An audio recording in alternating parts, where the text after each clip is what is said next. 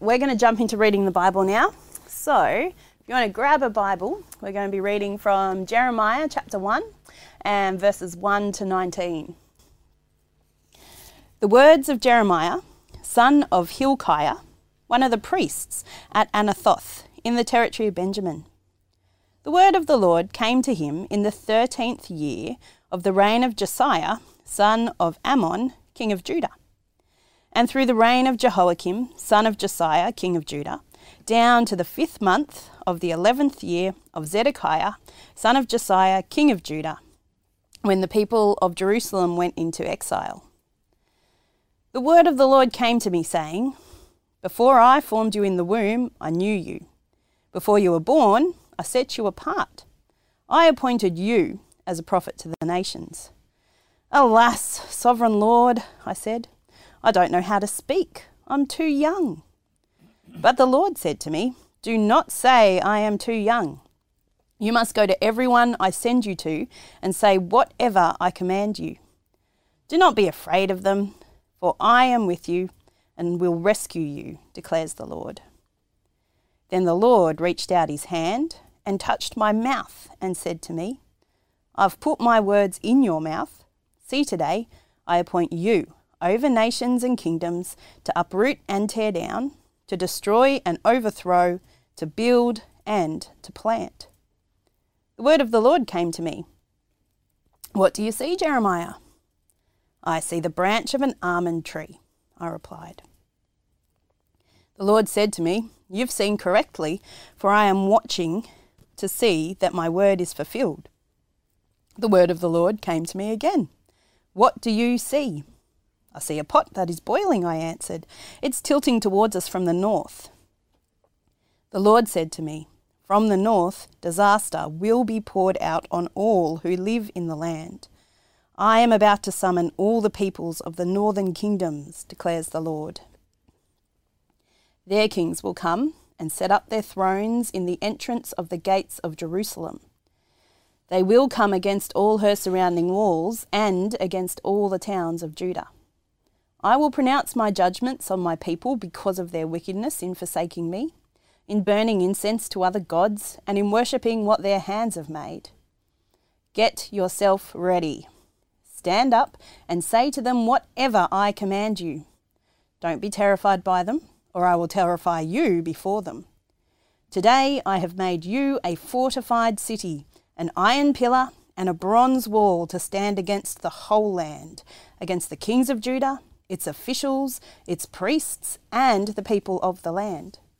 They will fight against you, but will not overcome you, for I am with you and will rescue you, declares the Lord. Well, hello. I'm so sorry we can't be together with everyone face to face. Um, but the elders and our staff, look, we're praying for you. And on the assumption that we're going to be in this lockdown for a little while, we're already starting to think through what what would be some great stuff that we can see happen uh, over the next however long we're in lockdown. And look, last time we did this, one of the things our church worked really hard at, that we all did well as a family, was just looking out for each other. Over the next week or two, I reckon now's a great time to start getting into the habit every day. Just send a text to someone, send a Facebook message, give someone a call. Just let's keep touching base as a family. We want to come out of this closer than when we went back in. But you know, one of the hardest things in life is actually standing up against your own family, isn't it? Standing up against your own people. Opposing your enemies is one thing. But when you've got to stand up against your family or your friends or your workplace, I watched a TED talk this week on how whistleblowers have actually shaped the course of history. Did you know that Almost half of all frauds in companies are actually detected because someone on the inside blows the whistle. So it's not as if there's an auditor who finds it or the police. No, it takes someone on the inside to blow the whistle. In fact, some of the biggest cover ups in history have been found out because someone actually stood up and said something. So the great Watergate scandal was only ever discovered because a man named Mark Felt leaked the wrongdoing to the Washington Post. And that actually brought down a presidency. Whistleblowing can change the world. Now, of course, it's incredibly costly, doesn't isn't it? You can imagine what happens when someone blows a whistle from the inside of an organization. Complete ostracization. Branded as a snitch, a weasel, a rat, losing your job, even death threats. That's why one study showed that nearly half of people wouldn't blow the whistle on an issue in an organization, even if that issue actually threatened the life of the organization itself. Because it's just too hard. Look, Jeremiah is the story of a whistleblower. A man who had to stand up against his own nation and call out the injustices and the wrongdoings. Although, when I say a man, he was actually more of a boy, really. He was just a youth. And it wasn't just his organization, it was the hierarchy of his entire nation kings and priests and leaders. And the costs to him personally were incredible. Jeremiah is going to be disowned by his own family, he's going to be arrested, beaten, imprisoned, threatened with death on numerous occasions. He'll spend time in hiding and eventually he will die in a foreign land. The cost to Jeremiah is incredible. But we're going to see it's worth it. So, where does Jeremiah fit into the Bible story? I mean, we know it's in the Old Testament, but the Old Testament's huge. It's written over hundreds and hundreds of years. Well, look, here's a really helpful diagram. This diagram pretty much covers the whole course of history from beginning to end. And starting from the left, you can see we have the creation of the world, and then the fall, and then the flood. And then we have the patriarchs, the fathers of Israel Abraham, Isaac, and Jacob. And then after that, we had the Exodus when Israel came out of Egypt under Moses and they went into the promised land. And then after a while, after the judges and so on, the kings came along. Firstly, King Saul, and then David, and then Solomon, who built the temple. But after Solomon dies, his kingdom splits in two. It divides between the north and the south in 922 BC. And the northern 10 tribes, they keep the name Israel. And actually, they go pretty bad pretty much straight from the start. They set up a false temple in their new capital, place called Samaria, and in no time at all, they're worshipping false gods. And so in 722 BC, God sends the Assyrians to scatter them all over the ancient world. They get wiped out. The southern two tribes, they take the name Judah. And they're a bit of a mixed bag. There are some good kings, there are some slightly dodgy kings, but by and large, Judah just slowly, slowly, slowly drifts away from God until in five, around about 586 BC, God sends the new superpower, this time the Babylonians. The Babylonians invade Jerusalem, they sack the whole city, they ransack the temple, and they carry everything and everyone of any worth, of any value, off to Babylon. That was called the exile. And Jeremiah is right before the exile. He's these last 40 years of the southern kingdom, Judah. So you can see the time frame in verse 1. Take a look. The words of Jeremiah, son of Hilkiah, one of the priests at Anathoth in the territory of Benjamin.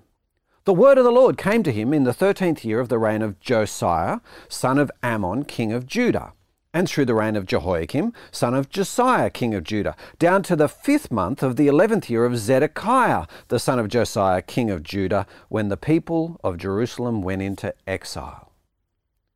What we see here are the last five kings of Judah, Josiah down to Zedekiah. That's when Jeremiah is active. But at the end of verse 3 there, we're told how things are going to go. See the end of verse 3? when the people of Jerusalem went into exile. That's how things are going to play out in this book. In fact, almost the very last words of Jeremiah are So Judah went into captivity away from her land. That's the story. That's where we're heading, which means that reading Jeremiah is a little bit like watching that movie Titanic.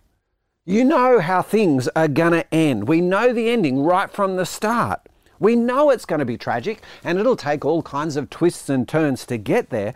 But in the end, Judah is going to crash into the iceberg and sink as a nation. Which means that poor old Jeremiah's got a shocker of a job ahead of him, hasn't he? He's prophesying to the sinking ship. He's the whistleblower that no one is going to listen to. Although I shouldn't say old Jeremiah, because when God calls him to be a prophet, look what Jeremiah says in verse 6. He says, Alas, sovereign Lord, I don't know how to speak. I'm too young. Jeremiah is literally a boy, a lad, a youth is probably what that word means. I think it's probably safe to say that Jeremiah is somewhere between 14 and 17 years old. Can you imagine standing up to your entire nation as a 14 year old? Can you imagine having to stand up against leaders and kings and priests and tell them that God is going to destroy them as a 14 year old. What a job! Jeremiah is about as weak a prophet as you could possibly choose. But as weak and as young as Jeremiah is, God is mighty. The weak prophet is being sent by a mighty God. And in chapter 1, God says a bunch of things that should give Jeremiah enormous heart, enormous courage and confidence, and to go and preach with boldness. For a start, God tells Jeremiah that he has chosen him for the job.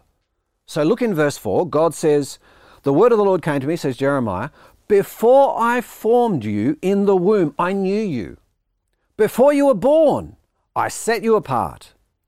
I appointed you as a prophet to the nations. See, God says three huge things to Jeremiah there. I knew you. I set you apart. I appointed you. All before you were even born. In other words, Jeremiah was born for this job. He mightn't have known it, but God did. God planned it that way. And look, place yourself in Jeremiah. That would give you incredible heart, wouldn't it? Because God knows what He's doing. Jeremiah is about to face people and events that are far bigger than any teenager could ever face. He is thoroughly inequipped for the job. He is a boy in a storm. But God says, I knew you, and I chose you, and I appointed you for this before you were even born. And that word know, it's more than know about. It's know deeply. It's know intimately. It's got that sense of being cared for, of being loved. God cared for Jeremiah. He loved Jeremiah before he even made him, and he set him apart for this job long before he was even born. Now, that is tremendously encouraging, isn't it? Just like God knowing and choosing us before we were born is tremendously encouraging. Because you know, God, if you're a Christian, God actually says something quite similar to you. In Ephesians chapter 1, Paul says, Praise be to the God and Father of our Lord Jesus Christ, who's blessed us in the heavenly realms with every spiritual blessing in Christ. For he chose us in him before the creation of the world to be holy and blameless in his sight. In love, he predestined us for adoption to sonship through Jesus Christ in accordance with his pleasure and will. See, we haven't been chosen and set apart to be prophets. God actually chose us to be something far greater. Verse 4 Before the creation of the world, God chose us to be holy and blameless and verse 5, he predestined us not just to be prophets, but to be his children, sons and daughters, before he even made the world. It's funny, Christians often see this predestination idea as kind of a, a hard idea, a bad idea, a threatening idea. But Paul says, no, this is actually something to praise God for. Because you know what it means? It means certainty. God had plans for me before He even created the world. Plans that I'd be His child. Plans that I'd be blameless through Jesus Christ. That means certainty because God knows what He's doing. It means I can't muck it up. I mean, I'm going to make mistakes in my life. I'm going to commit sins. I'm going to do things that I really regret. But I have this one enormous comfort. Long before I did any of those things, God already chose me. God didn't choose me because I was perfect. He chose me knowing that I would be imperfect. None of my sins have ever caught God by surprise. He chose me and He knows what He's doing. And that means He knows how to bring me home. It's incredibly comforting, isn't it? Just like it would have been comforting for Jeremiah the boy sent to do a grown up's job. Especially because God didn't just choose Jeremiah, He also promises to be with him. So have a look in verse 7. But the Lord said to me, Do not say, I am too young. You must go to everyone I send you to and say whatever I command you. Do not be afraid of them, for I am with you and will rescue you, declares the Lord. You see, God promises to be with Jeremiah and to rescue him. Verse 8 I'm with you and I'll rescue you. Again, that's tremendously encouraging for a young prophet, isn't it? He's, he's being sent out to do the toughest job, but God says, You are not going alone. And you know, there's a couple of things that I really love about the way God handles young Jeremiah here. The first thing is, God does not shrink back from calling Jeremiah to do an incredibly hard job, does he? God doesn't shrink back from that. Verse 7, God says, Do not say that I'm too young. You must go to everyone I send you to and say whatever I command you. In other words, God says, This is your job, Jeremiah. Go on, get on with it. God doesn't shrink back from calling Jeremiah to do what's hard. But he does promise to go with him. I think there's a great lesson for us there as well. Because if you're a Christian, God calls us to do some incredibly hard things, doesn't he? Getting rid of sin in our lives. That's really hard. In the New Testament, God says, Be holy because I'm holy. Put off your old self, put on the new self. That is really hard. And God doesn't shrink back from calling us to do it but He is with us in it. He gives us the Holy Spirit so that we can do it. God gives us His Word to teach us how to do it. He gives us other people around us to encourage us to do the most difficult things. God calls us as Christians to do really hard things, but He promises to be with us. Just as Jesus calls us to do something incredibly hard. At the end of Matthew, Jesus says to us, All authority in heaven and on earth has been given to me. Therefore, go and make disciples of all nations, baptizing them in the name of the Father and of the Son and of the Holy Spirit, and teaching them to obey everything I've commanded you. What an impossible task, right? Jesus is calling us to take the gospel to the nations, to call upon Jesus, to put people to worship Jesus as their king. And in our case, to do it in a country that, just like Jeremiah's, doesn't want to hear about it. This is an incredibly hard thing to do. And yet, look how Jesus finishes.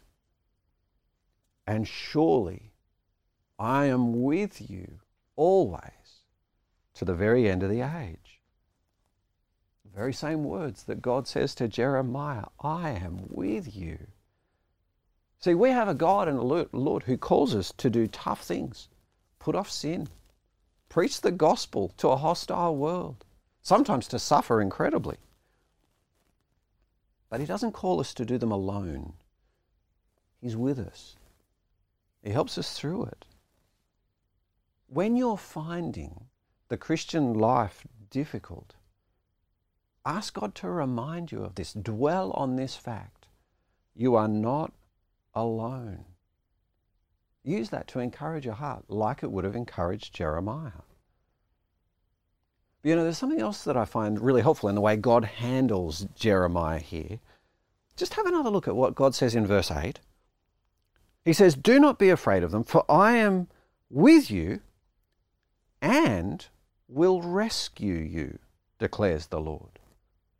God says that He's going to rescue Jeremiah. He says the same thing down in verse 17. Look in verse 17. He says, Get yourself ready, stand up and say to them whatever I command you. Do not be terrified by them, or I will terrify you before them.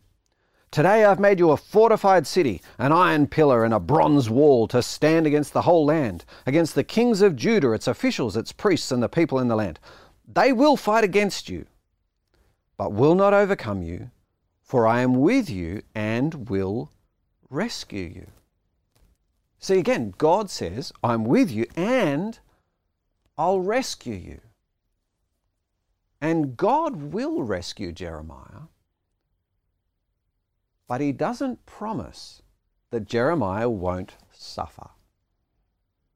Jeremiah is going to suffer tremendously throughout this book. He's going to be disowned by his family. He's going to be arrested. He's going to be beaten. He's going to be imprisoned. He's going to be threatened with death. He's going to be betrayed. Jeremiah suffers tremendously. And when God promises to rescue Jeremiah, he's not promising that he won't suffer. No, he's promising to rescue him through the suffering. Have another look at what God says in verse 18. He says, Today I have made you a fortified city, an iron pillar, and a bronze wall to stand against the whole land. Those three things a fortified city, an iron pillar, a bronze wall they're all things designed to resist, to withstand a tremendous battering and Jeremiah is going to take a tremendous battering. But God promises to rescue him through it. And in fact, God promises, makes the same kind of promise to us. In 1 Peter, he says, In his great mercy, he's given us new birth into a living hope through the resurrection of Jesus Christ from the dead and into an inheritance that can never perish, spoil, or fade. This inheritance is kept in, in heaven for you, who, through faith, are shielded by God's power until the coming of the salvation that's ready to be revealed in the last time. In all this you greatly rejoice, though now for a little while you may have had to suffer grief in all kinds of trials. See, Peter says God's given us some incredible promises new birth, a living hope, an inheritance that's kept in heaven for us. And in verse 5, we get this wonderful promise God's power shields us until the salvation comes. But notice we're not shielded from trials. No, verse 6 In all this you greatly rejoice, though now for a little while you may have had to suffer grief in all kinds of trials. As Christians, even as we're rescued, even as we're shielded, we do still suffer. See, there's a kind of Christianity around about these days that says if you're a Christian, you should never suffer. If you have enough faith, you won't be sick. You won't be poor. The Christian life is meant to be prosperity and victory and, and happiness. That's a hugely popular form of Christianity these days. But it's not Peter's Christianity, is it? Peter says we will suffer grief in all kinds of trials. As Christians, we're going to suffer pretty much from all the things that normal people in this world suffer from, aren't we? We're going to suffer from sickness. We're going to suffer from death, from pain and loss. COVID affects Christians just as much as it affects non Christians. But we're also going to suffer from the things that normal people don't suffer from. We're going to suffer because we wear Jesus' name. We're going to suffer because we stand up for Jesus' truth. We're going to suffer persecution. And God doesn't promise to rescue us from these things. He promises to rescue us through them. He'll keep us believing in Him. He'll keep us firm. He'll even use the trial to strengthen us, turn us into an iron pillar. That's real Christianity. It was Peter's Christianity.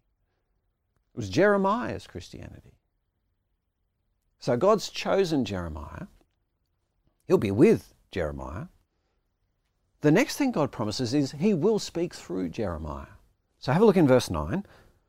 Then the Lord reached out his hand and touched my mouth and said to me, I have put my words in your mouth. See, today I appoint you over nations and kingdoms to uproot and tear down, to destroy and overthrow, to build and to plant. So God goes through this symbolic ceremony of touching Jeremiah's mouth and he says, I have put my words in your mouth. In other words, you're going to be my mouthpiece. Just like up in verse 7, when God said, You must go to everyone I send to you and say whatever I command you. That is, it's not going to be Jeremiah speaking to Judah. It will be God speaking to Judah through Jeremiah, using Jeremiah's words. What will God say to Judah? Well, have a look down in verse 13. This is going to be Judah's message. The word of the Lord came to me again. What do you see? I see a pot that's boiling, I answered. It's tilting towards us from the north. And the Lord said to me, From the north, disaster will be poured out on all who live in the land. I'm about to summon all the peoples of the northern kingdoms, declares the Lord. Their kings will come up, will come and set up their thrones at the entrance of the gates of Jerusalem. They'll come against all her surrounding walls and against all the towns of Judah. I will pronounce my judgments on my people because of their wickedness in forsaking me, in burning incense to other gods, and in worshipping what their hands have made. The message that God puts on Jeremiah's lips is judgment.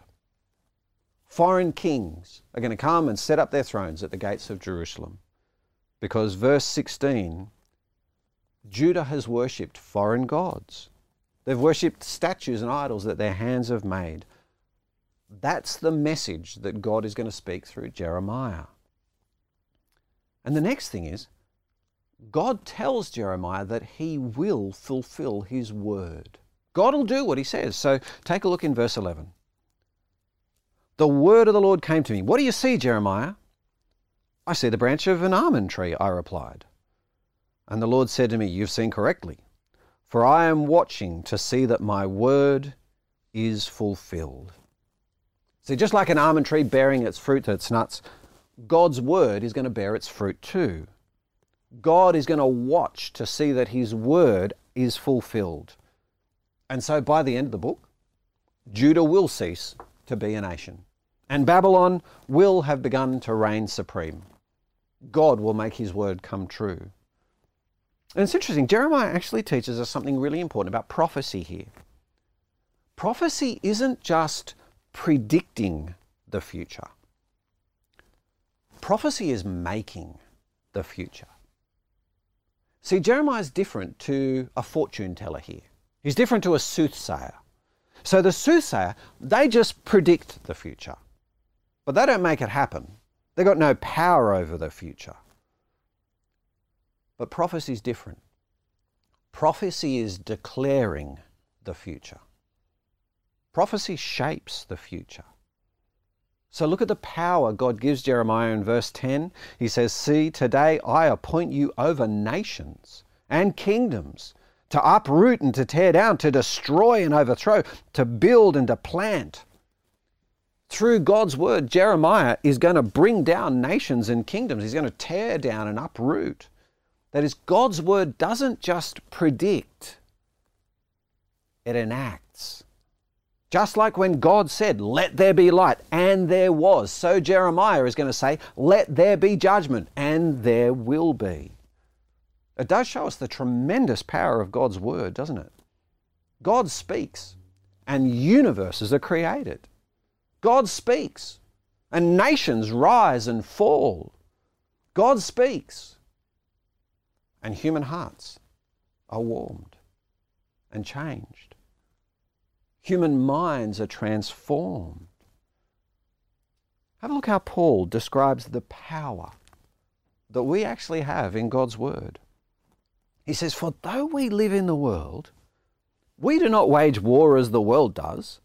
The weapons we fight with are not the weapons of the world. On the contrary, they have divine power to demolish strongholds. We demolish arguments and every pretension that sets itself up against the knowledge of God, and we take captive every thought to make it obedient to Christ. Those words are amazingly encouraging, aren't they? That friend who you're talking to about Jesus, and they've got all their arguments, they've got all their ideas, and you know they're cleverer than you, and you know they're more thought out than you, and you don't have the answers and you don't have the words to convince them. But God's word has power to demolish strongholds whether it's the stronghold of Jerusalem or the stronghold of my arguments. So trust God's word. When your friend asks you, don't try and sound clever. Don't try and be clever. Just tell them what the Bible says. Say, here is the word of the Lord. Invite them along to life so that they can hear someone else explain the word. God changed your mind. God's word changed your mind, it can change theirs too, can't it? And yet, more than just God's word being powerful for our, fr- for our friends, God's word's powerful for us, isn't it? When God says, I am watching to see that my word is fulfilled, that is as true for us as it ever was for Jeremiah, isn't it? All of God's promises to us. The promise that God has made to you that your sins are forgiven the word that God has said to you that one day Jesus is going to return. This beautiful promise of heaven, this promise of joy, the promise to change us. God is watching to see those words fulfilled too, isn't He? It's the nature of God to fulfill His word. It's the nature of human beings to lie. We lie all the time, but not our God. It's funny, you know, I, I lose sight of this sometimes. It's not that I ever consciously doubt that God will keep his promise to me, but I find myself getting down. I lose heart when I see my sin and how slow I am to change. I grow weary when I see how hard hearted people are, how fiercely anti God our culture's become. I get discouraged and I lose heart. But the book of Jeremiah reminds us of the nature of our God. He is watching to see that his word is fulfilled. You know, poor young Jeremiah, 15, 16 years old, he barely knows what is about to hit him. But could you get four more encouraging words from God? I knew you before I made you. I'll be with you and I'll rescue you. I will speak through you and I will fulfill my word. That'd get you going, wouldn't it? So look how God finishes this section in verse 17. Get yourself ready. Stand up and say to them whatever I command you. Don't be terrified by them, or I'll terrify you before them.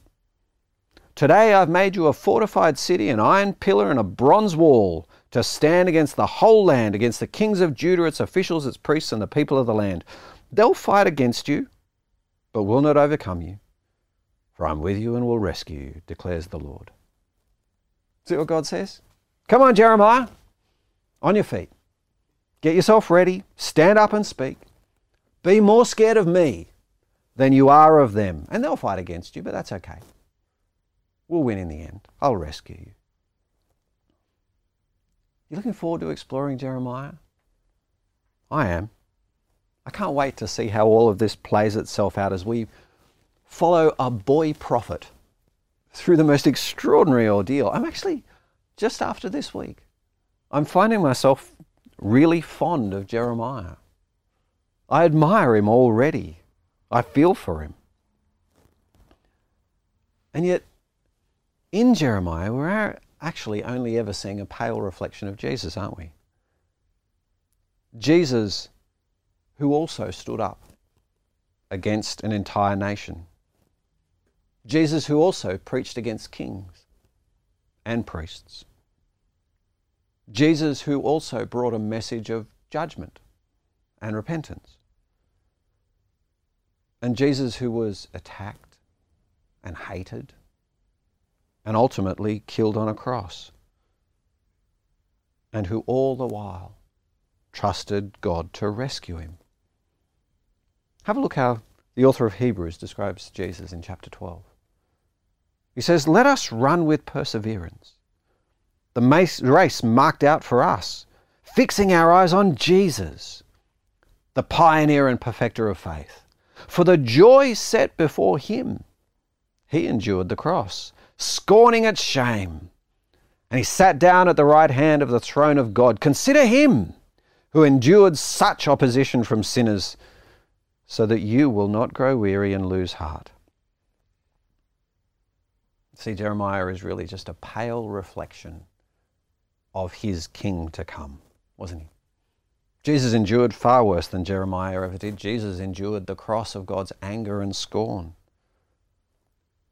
But just like Jeremiah, he did it because he could see the rescue to come the rescue of his resurrection and his reign. And so, as we explore Jeremiah, we're going to see that our goal is not to admire him, as admirable as young Jeremiah is, it's to admire Jesus. We're going to get to know Jesus better as we look through this book and hopefully fix our eyes more fully on Jesus. So that as we endure opposition for being whistleblowers in our world, we won't grow weary and we won't lose heart. But like Jeremiah and Jesus, we'll stand up and speak. Let's pray, shall we? Our great God, we thank you for this book, this magnificent book as we think of what this poor young boy was sent out to do, we shrink back from that. We find it hard just to speak in the world that we're called to speak to. We praise you for your promises to him. The promise that you knew him before he, you even made him, just as you knew us and chose us. The promise that you would be with him and rescue him, just as you promised to be with us and rescue us through suffering. The promise to speak through him, just as we speak your words to the world, and the promise to fulfill your word, just as you fulfill your promises to us. But we pray that we'll know more about Jesus through this great book. Jesus the King, who came and stood up and preached. We pray that Jeremiah will be a lens that we see the magnificence of Jesus through. In his name we pray. Amen.